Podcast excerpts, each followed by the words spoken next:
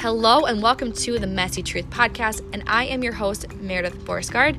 I am so grateful you're here. I love to think of this time as you and me, two BFFs, hanging out as I unload the truth and have honest conversations with you about what it takes to get to the life you want and embracing the mess along the way. I am a passionate entrepreneur who is obsessed with helping others take action on the life they want, even when it's messy, and enjoying all of the moments in between. Because here's the deal I spent years checking boxes and doing what was expected of me, but so afraid to do what I actually wanted to do in life. But when I realized there was no right timing for anything and it would always be a mess, I just embraced it. So I want to say thank you for being here with me as I take you along the journey and the lessons I've learned along the way. So buckle up, get ready, and I cannot wait to hang out with you.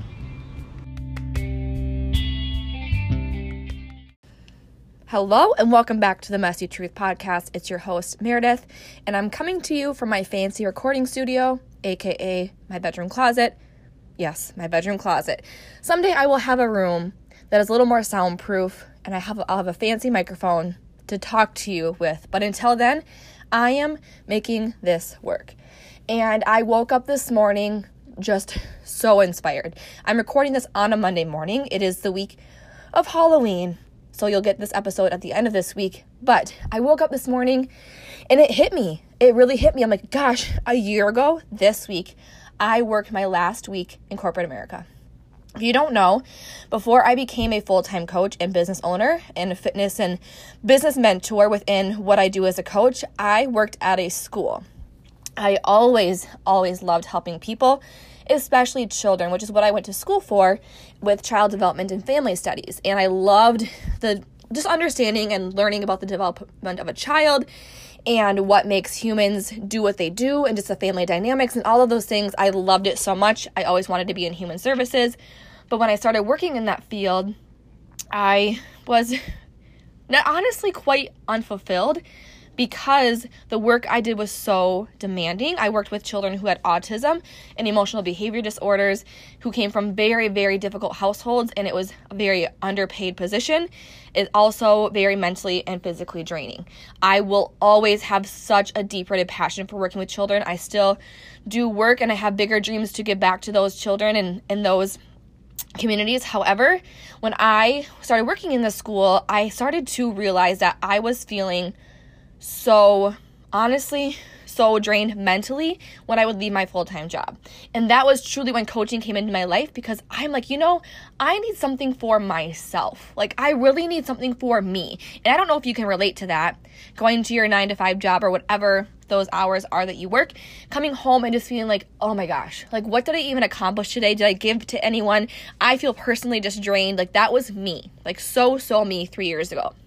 And I was like, gosh, I just need something to make me feel good. And I knew it wouldn't come from like a new job or even, you know, any of those things. I knew it would come from working on myself, which is why I dove into my coaching business and my health and fitness journey.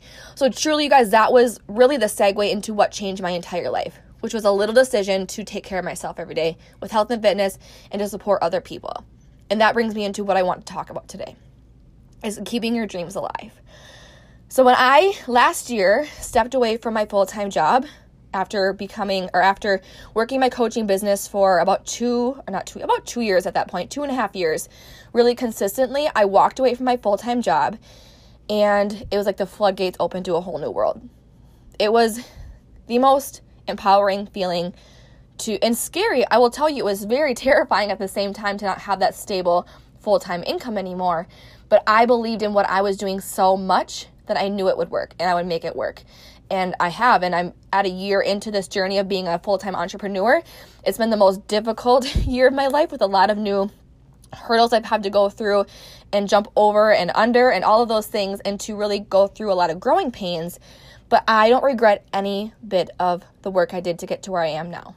And I want to just tell a little story to just really tap into, you know, what is that dream you have? What is a dream that you have? And it could be something totally unrelated to what I'm talking about, but I think it'll spark a little inspiration in you. So I'm going to get a little personal in this without sharing too much, but I think it's important to know where someone's coming from because we all have a story to share. So I come from a divorced household. My parents divorced when I was 8 years old. I have one sister at that time, one biological full sister who was four. My parents split. My mom moved to, my mom and my sister and I moved two and a half hours away from my dad, where we were living in the Twin Cities area. If you're from Minnesota, you know where that is. And a lot of most of my childhood was going back and forth. And my parents were so, so loving. And they made us feel special wherever we were. And I had the best childhood. Like, I can't imagine it any other way. But no matter what way you slice it, divorce is hard because you don't have time with your parents like you would if they lived in the same household. So I cherished time at my dad's because I spent only every other weekend there. And sometimes time was more sparse as I got to be a teenager because I had other things going on. But I cherished those weekend mornings, like Saturday and Sunday mornings, with my dad so, so much because it wasn't rushed. He made us special breakfast. It's actually where I fell in love with coffee when I became like 16 years old because my dad is a coffee fanatic. Like he grinds his own whole beans. He brews like the best coffee and I'm like, "You know, I kind of want to like drink some coffee with him in the morning and like bond over that. And I will never forget those mornings hearing that coffee grinder going and hearing the coffee drip into the pot and smelling those fresh ground beans. I'm like, I want to be a part of that. And that's when Saturday and Sunday mornings became, and those slow mornings became so precious to me.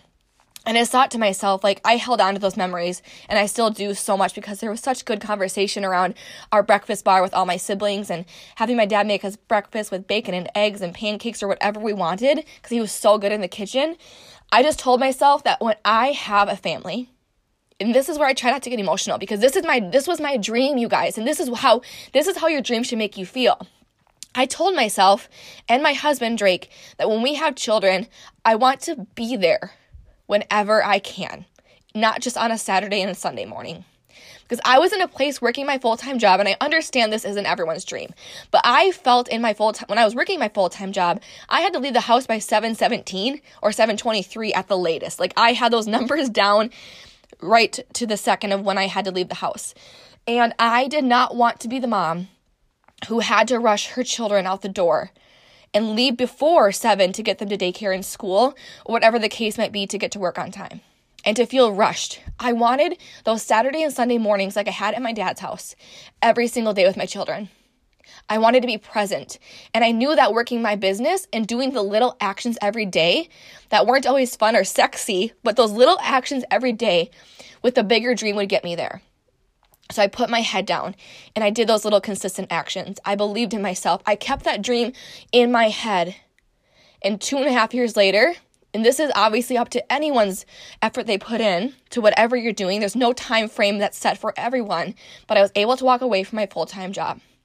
And now I know that God willing, when we are able to start a family, I get to be there for my kids Monday through Sunday, any day of the week.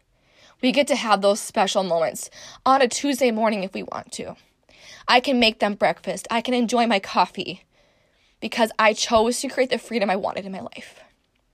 Now, that is me just sharing my heart with you and my dream with you. And I want you to know that whatever dream you have, you guys, you have to be willing to work for it. You have to be willing to expect the failures and the struggles, but to work through those. Because if I would have quit when I failed, I would have quit 5 million times the last three years. But I didn't give up because that dream was always in the forefront of my mind.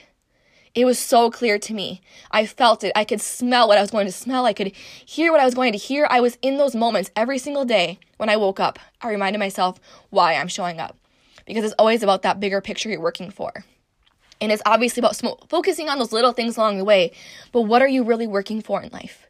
For me, I didn't necessarily care about having a big house or all of those things or the income that came with coaching. I knew that would come if I did the little things every day that would give me the freedom to enjoy little moments because I always wanted a simple life, which would give me the freedom to enjoy the simple moments with my children and my husband and to create a legacy for my kids to know that whatever you want in life, you can have. And it is 1 million percent up to you and the limiting beliefs you put on yourself. Let me say that again.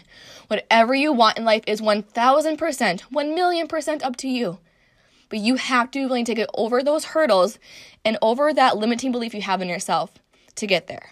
And just put in little actions every single day. And maybe for you, it's starting with just no more snooze.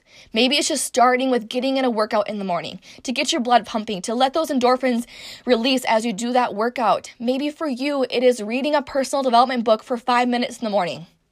Pick something, a little action you can do every day that will lead to that bigger thing you want in life. It's just like that saying, like, you know, you you can truly, you know, want like that big dream you have. You can want to, just for an example, lose 50 pounds. You're not going to lose 50 pounds in a month or fo- you shouldn't be focusing on the 50 pounds.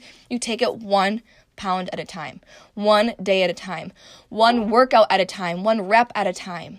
Because those are the actions that get you to where you want to be in life. This is me giving you permission to dream bigger. Dream bigger for yourself because no one else will do that for you. Start believing in yourself because no one else will believe in you more than you.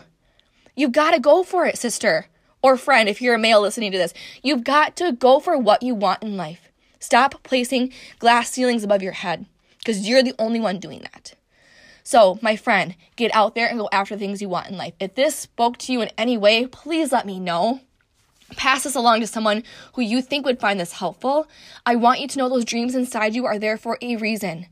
God or any higher power you believe in put that inside of you for a reason. So start to act on it with urgency, like all you have is today. Because truly all you have is right now. You don't have next year promised to you. You don't have five years promised to you. So do what you can do today to make the most of it and to take action on what you want because life is so freaking short and no one will work harder for your dreams than you will. Okay? Until next time. Go kick some butt. Go make the most of today. And I hope you have a great rest of your day.